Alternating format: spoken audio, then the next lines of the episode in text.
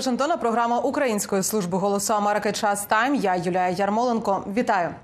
Затримки конгресу зі схваленням допомоги Україні вже використовує на свою користь Путін. Про це заявив Джон Кірбі, радник Білого Дому з питань комунікації у сфері нацбезпеки. Підтверджує це за словами Кірбі посилення співпраці між Росією та Іраном. Він заявив, перемовини між Москвою і Тегераном про купівлю балістичних ракет активно просуваються. І, хоч Сполучені Штати не бачать жодних підтверджень інформації про те, що Іран вже доставив Росії балістичні ракети, Білий Дім не має причин вірити, що Тегеран цього не зробить. Якщо це станеться, на Іран чекає ще більше санкцій, запевнив Кірбі.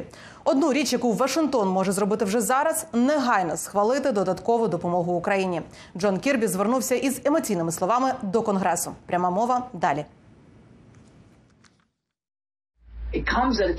Це відбувається у час, коли немає нових поставок допомоги у галузі безпеки зі сполучених штатів, коли в українських сил вичерпуються кулі та артилерійські снаряди, коли їм доводиться ухвалювати складні рішення на полі бою, щоб просто утриматися на ключових позиціях. Подумайте, з чим стикається Україна. Росія отримує зброю та боєприпаси з Ірану та Північної Кореї. Ми також залишаємося стурбованими питаннями підтримки, яку російській оборонно-промисловій базі надають китайські компанії. А тим часом Палата представників Конгресу США залишає Україну на призволяще. Не думайте ні на мить, що Володимир Путін цим не користується. Він поглиблює відносини з Іраном уже багато місяців.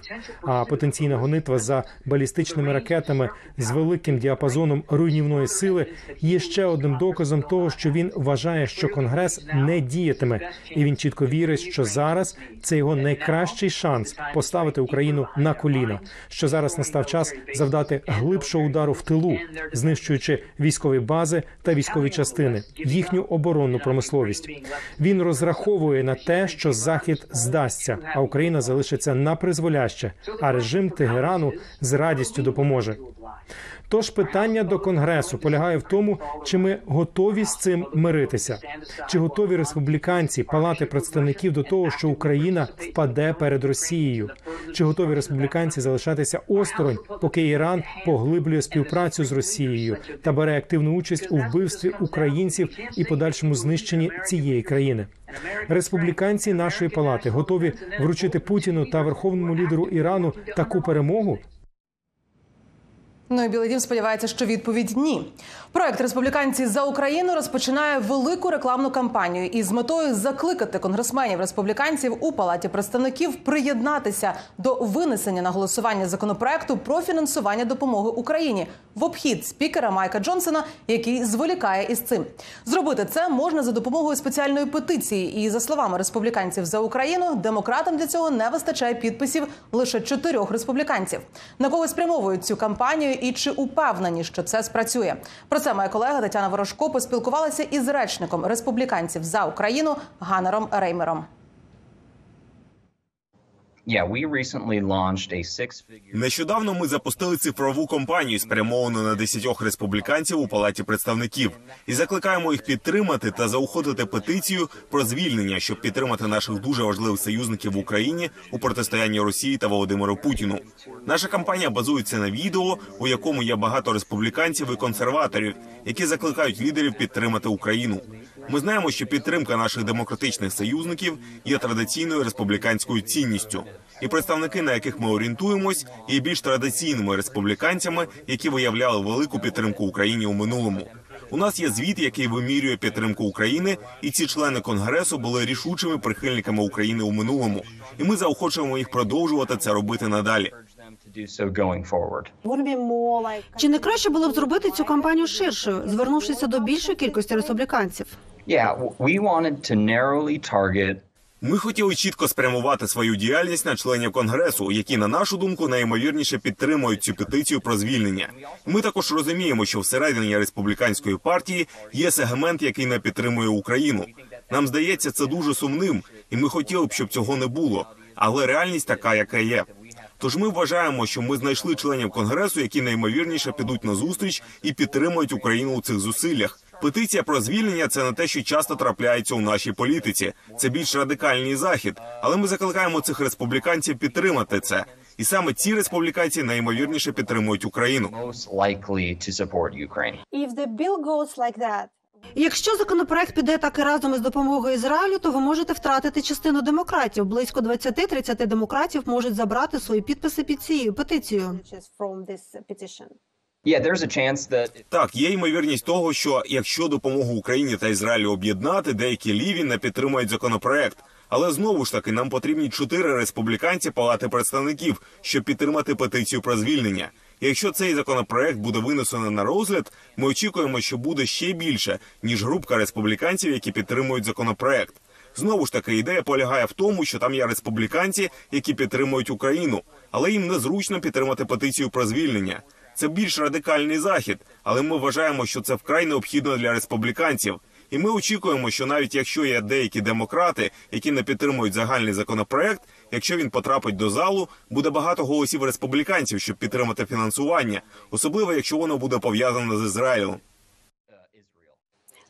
Тобто ви не маєте жодних сподівань, що спікер Джонсон просто винесе законопроект, який містить підтримку Україні на голосування. Дуже мало ймовірно, що спікер Майк Джонсон винесе на голосування питання фінансування України. Якщо подивитись на все, що він зробив, немає даних, які б свідчили, що він хоче підтримати фінансування України. Якщо подивитись на його заяви про російське вторгнення в Україну, якщо ви подивитесь на його історію голосування, у вас немає жодних ознак. Майк Джонсон екстремальний республіканець, який став спікером палати, і ми не думаємо, що він винесе законопроект на розгляд. Це було інтерв'ю із речником проекту Республіканці за Україну. Як реагують українці на затримки із ухваленням додаткової допомоги у конгресі і як ставляться до перспективи затяжної війни? Дізнавалася у Києві моя колега Мирослава Гонгадзе. Її репортаж далі. Ось так ми За кілька днів до другої річниці повномасштабного вторгнення Росії українське керівництво вирішило вийти з Авдіївки, міста Донецької області. У США Білий Дім поклав відповідальність за це на нездатність конгресу надати додаткову допомогу, заявивши, що українці продовжують хоробро воювати, але запаси у них закінчуються. Президент України Володимир Зеленський на Мюнхенській конференції з безпеки у день виходу закликав допомогти Україні. Do not ask Не питайте Україну, коли закінчиться війна. Запитайте себе, чому Путін все ще може її продовжувати. Українці в Києві важко сприйняли останні новини і готуються до перспективи тривалої війни. Редактор Київ Індепендент Ольга Руденко була на робочому місці, коли почалося російське вторгнення у лютому 22-го року. Тоді її онлайн публікації було всього кілька місяців. Це був важкий новинний день, як ви можете собі уявити. Держсекретар США Ентоні Блінкен заявив, що вторгнення в Україну розпочнеться до світанку, і це був момент, коли це раптом стало дуже реальним. Коли президент Росії Володимир Путін закінчив свою промову напередодні вторгнення, вона була готова. Ми підготували новину про те, що Путін оголосив війну Україні, і коли він завершив виступ, ми її опублікували. І приблизно в той самий час ми почули вибухи. Після двох років безперервного висвітлення війни, де Київ Independent став головним англомовним виданням, яке повідомляє про події в Україні. Його мета допомогти світові зрозуміти за що борються українці.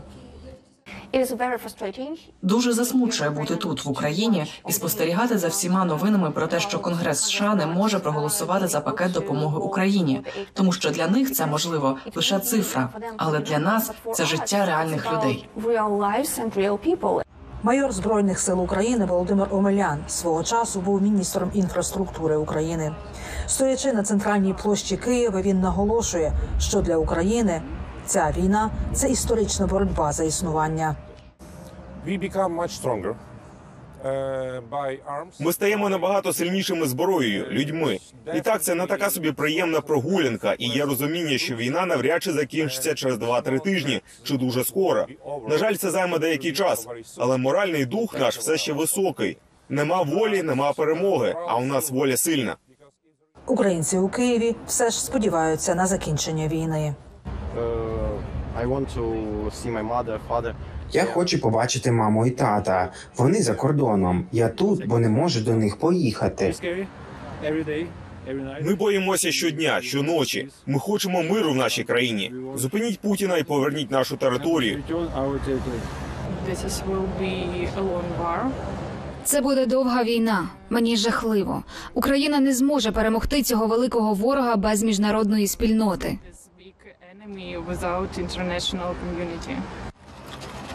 Українці водночас кажуть, що у разі призову вони підуть захищати свою країну. Вони також сподіваються, що світ зрозуміє, що вони борються за спільні демократичні цінності і що їм потрібна допомога. Мирослава Гонгадзе, Голос Америки, Київ, Україна.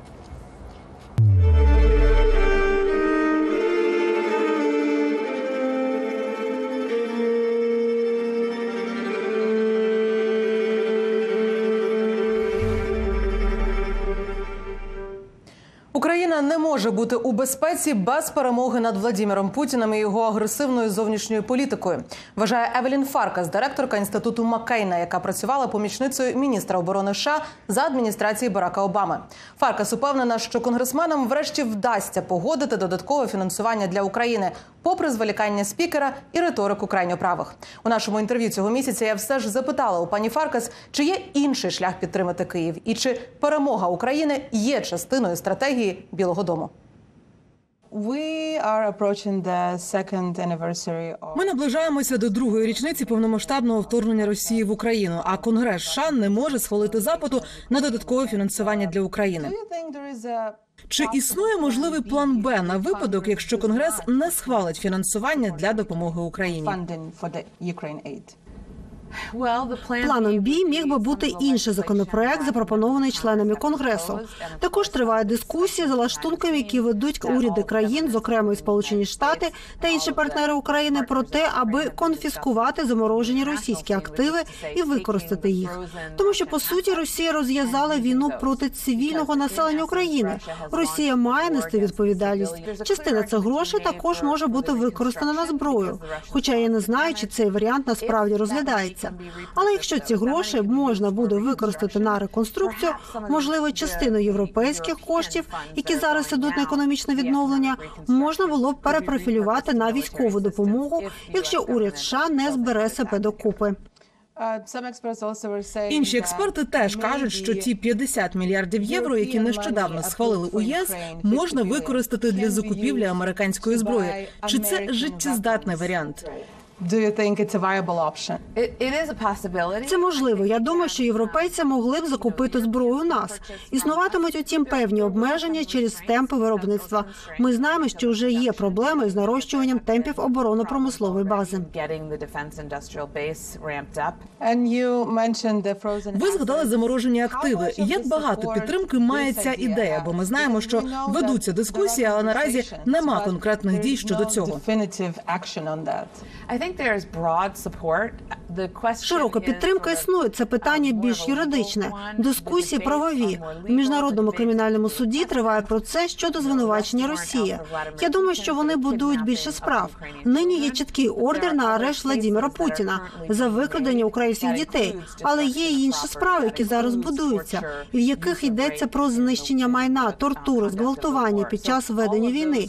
Тож за лаштунками ведеться велика правова робота, побудова ширшої справи проти Росії, яка поставила міжнародне співтовариство на міцнішу правову основу для конфіскації російських активів і подальшого використання їх в Україні. Тож може існувати певне бажання зачекати, доки не буде проведена більше правової роботи. Але, врешті-решт, якщо нам потрібні гроші, щоб допомогти Україні стати на ноги і відверто кажучи, боротися за збереження свого суверенітету, тоді нам доведеться використовувати ці ресурси. Рік тому було більше оптимізму і більше впевненості в американській підтримці України. Чи Україна втрачає її? Чи ми просто маємо справу із роком виборів?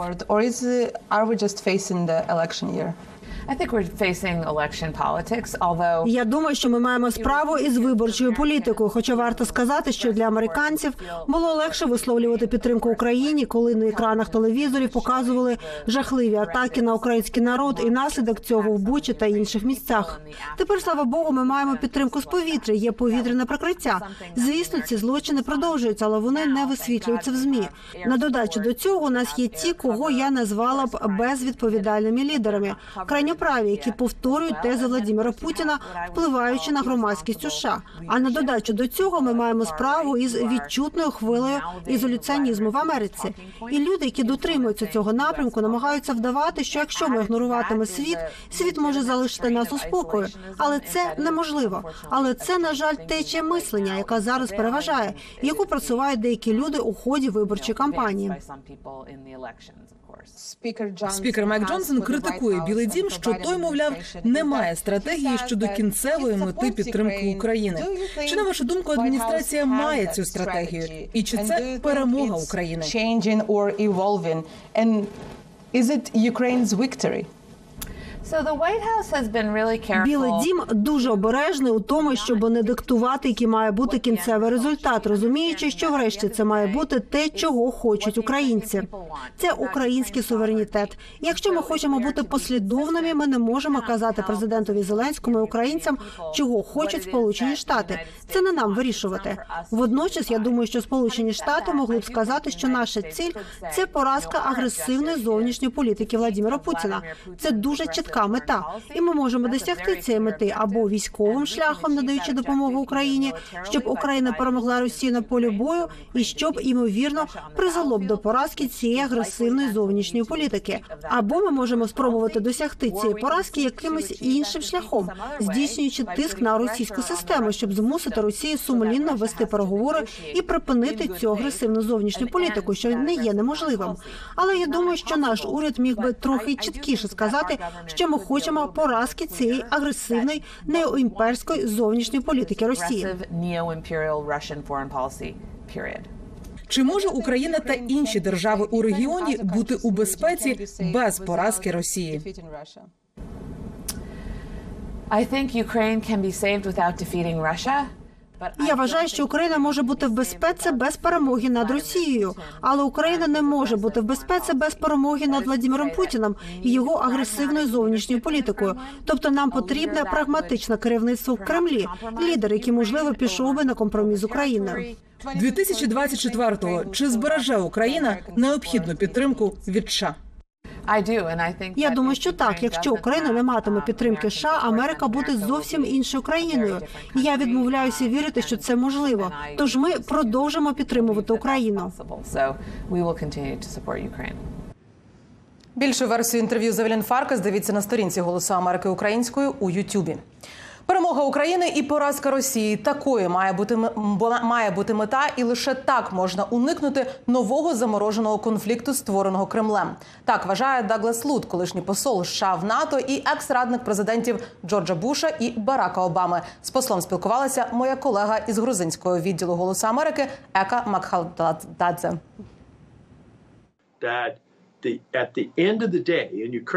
Ukraine must win. Врешті-решт, Україна повинна перемогти. Україна має повернути окуповані території. Тільки це була повна демонстрація Володимиру Путіну та його колегам, що вони зазнали невдачі. І крім того, демонстрація російському народу, що Кремль програв. Ось чому це так важливо. Заморожений конфлікт не є виграшем для України, і це не виграш для заходу. І ми не повинні змиритися із замороженим конфліктом. Остаточна поразка Росії в Україні має означати, що і там, де вона зробила інші кроки для створення заморожених конфліктів для незаконного захоплення суверенної території, як у південній Осетії та Абхазії, або як у Придністров'ї в Молдові, за ці кроки вона також повинна відповідати. Але перш за все, ми повинні перемогти в Україні. Я думаю, що якщо ми погодимось на щось інше ніж перемога в Україні, якщо це стане замороженим конфліктом, тоді ми можемо просто додати його до списку заморожених конфліктів з ініціативи Володимира Путіна. Тому ми повинні продемонструвати йому, що ми не бажаємо терпіти ці заморожені конфлікти. Коротко кажучи, це означає, що Україна повинна перемогти.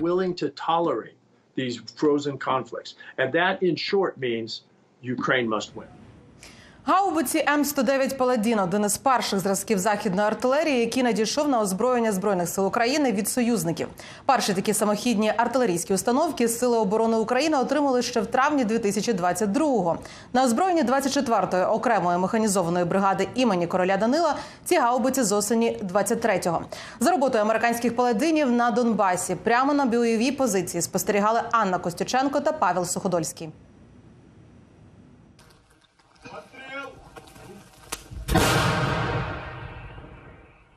Откуйте гармату. Офіцер 24-ї окремої механізованої бригади імені короля Данила за позивним Кент командує розрахунком самохідної артилерійської установки Паладін зі 155-мм гарматою. Гармата!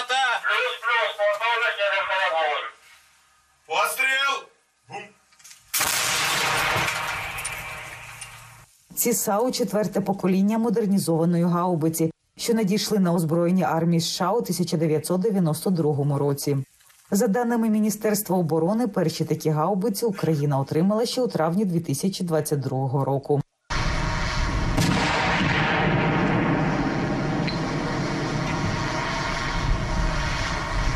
На озброєння бійців 24-ї бригади вони з осені 2023-го. Артилеристи освоїли роботу на нових САУ лише за тиждень, каже офіцер. Якщо брати порівнювати системи, е, на які ми працювали на радянській, і взяти паладін, від ну, суттєва різниця. Е, по, саме по роботі і саме навіть по розрахунку даних, відмінність в тому, що дальність стрільби більша. Тобто значно більше. Якщо в нас на 2,3 це 17 кілометрів, тут, ну, звісно, знову ж таки залежить від снарядів. Там можна на 20, на 28, на 24. Ну, екскалібур там, понятно, там більша дальність, там до 40 кілометрів. 26-річний військовий Кент родом з міста Дніпро. Закінчив академію сухопутних військ у Львові та у 2019-му пішов на контракт. З 24 лютого 2022-го його бригада обороняла Луганську область. Наразі 24-та ОМБР захищає Донецький регіон.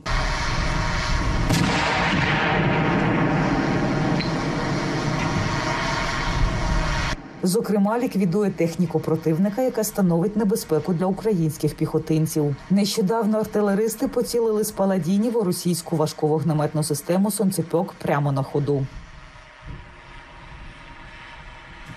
Було пряме попадання в санцепьок. Тобто там ще був танк, екіпаж відповідно зліз. Е, вони, тобто особовий склад там танку і того брему, вони просто сіли і втекли. І танк з цим сонцепьоком залишився. Сонцепьок добили, відповідно, потім почали додавати так. Ну вже навіть не так той танк радував, як сонцепьок.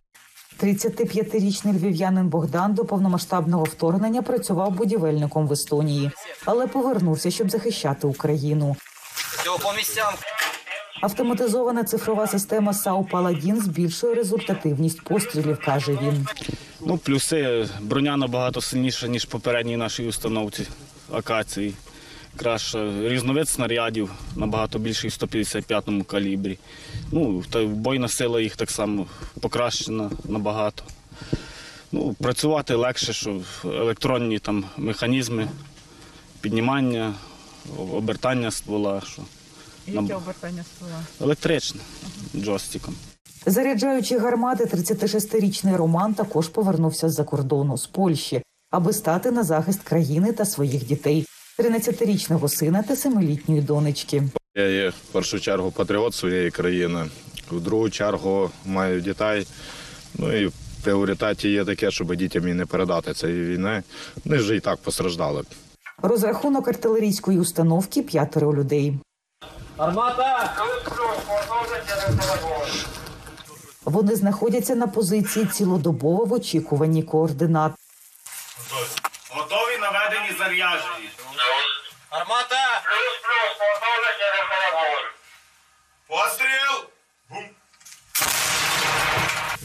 Після пострілу САУ ретельно маскують і бійці йдуть в укриття, адже ворог може одразу завдати удар у відповідь. Анна Костюченко, Павел Суходольський для Голосу Америки з Донецької області. Американський доброволець у минулому морський піхотинець Купер Ендрюс вважав за честь воювати в Україні. І з фронту чоловік писав друзям, що, хоч за паспортом не є українцем, хотів переплести свою долю із долею українського народу. Він загинув біля Бахмута у квітні 2023 року. Тіло добровольця не змогли евакуювати з поля бою, та його родина і друзі у США роблять усе, щоб гідним чином вшанувати пам'ять воїна. Його мама просить у конгресу продовжити допомагати Україні. З нею спілкувалася Ірина Шинкаренко. Купер Ендрюс зі штату Огайо на війну в Україну вирушив на початку листопада 2022 року. Його мама Віллоу пригадує, спостерігаючи за повномасштабним вторгненням Росії, син, який мав досвід служби в американській армії, не міг вчинити інакше. Купер із дитинства був небайдужим. У школі належав до орлиних скаутів, найвищої ланки скаутського руху у США, а також у рідному Клівленді підтримував організацію з боротьби з дитячим голодом. He decided to go to Ukraine because um, he felt Putin was a fascist. Він вирішив поїхати в Україну, бо вважав Путіна фашистом. І ситуація нагадувала те, що було перед Другою світовою війною, коли американці зволікали спочатку. І він відчував, що якщо Україна впаде, це вплине на життя по всій планеті. Це буде як третя світова війна. І тому він пішов, щоб це зупинити. І він сказав: якщо не я, мамо, то хто? Бо якщо є вміння і є проблема, ви повинні зробити все можливе, щоб її вирішити. Тож Купер вирішував проблеми. Навіть у середній школі Купер започаткував програму харчування для бідних дітей, бо це було проблемою. І прямо на моїй кухні Купер допомагав вирішувати цю проблему. Допомагав мені ходити за продуктами, самотужки ніс кошик, щоб потім приготувати дітям сніданок. В Україні Купер спочатку долучився до іноземного легіону. А коли закінчився контракт, приєднався до групи добровольців, яка працювала під керівництвом управління військової розвідки. Друзі та рідні до останнього не знали, де саме він воює. Cooper told me very little about Купер розповідав мені дуже мало подробиць про бойові дії в Україні, тому що я його мама. І Купер вселяв мені відчуття, що мамо, я в безпеці. І що більше Купер це робив, то більше я розуміла. Купер у небезпеці. Купер воює в окопах. Замість нарікань на умови війни Купер розповідав рідним веселі історії з України. He really enjoyed the people. Um, Йому дуже подобалися люди, і він ділився чимось незвичайним. Бо Купер, звісно, яскрава людина. Він розповідав: мамо, я не знаю жодної пісні Марая Керрі, а їм тут, схоже, дуже подобається Марая Керрі. Купер був справді веселою людиною.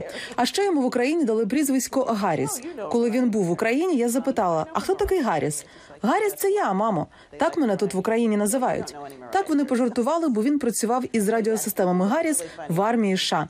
Тож він справді обожнював людей. Востаннє мама Купера розмовляла з ним у день його народження. В березні 2023 року добровольцю виповнилося 26. А вже за місяць рідні дізналися, що він загинув. Щоразу під час телефонних дзвінків найперше, що я питала, чи все гаразд, і мені казали так. І одного разу його сестра запитала, чи все гаразд, і у відповідь почула ні. І це не потрібно було обговорювати. Це наша нова реальність. Ми це отримали, і все не гаразд. Тож ми дізналися від друзів Купера та груп, із яким він працював. Вони повідомили нам про його смерть і зв'язали мене із командиром батальйону. Родині повідомили, що Купер загинув біля Бахмута від російського артснаряду, коли з групою інших бійців намагався врятувати поранених товаришів. Його тіло лишилося на полі бою. Because it's been so long, um, Cooper was um, Наскільки мені відомо, оскільки минуло багато часу, Купер загинув разом із двома іншими людьми з Ізраїлю та Ірландії. І всі батьки зібралися разом, здали зразки наших ДНК. І ми сподіваємося, що якщо ми знайдемо одного з дітей, це приведе нас туди, де інші діти. І ми думаємо, що діти все ще на полі бою. Вони на околицях Бахмута, і їхні тіла чи рештки не були знайдені. Ми нічого не знайшли. ДНК жодного з трьох не зафіксована. Незадовго до загибелі Купер написав рідним повідомлення, в якому розповів, перемога у війні життєво важлива для свободи не лише українського народу, а й усього регіону та за його межами. Мама Купера продовжує його справу у свій спосіб. Разом із батьками інших американців, які загинули в Україні, у січні відвідувала Конгрес США, аби просити продовжувати підтримувати Київ. I look at it this way: if a 24 Я дивлюся на це так: якщо 24-річна людина може побачити, що відбувається в Україні, і вирішити піти на най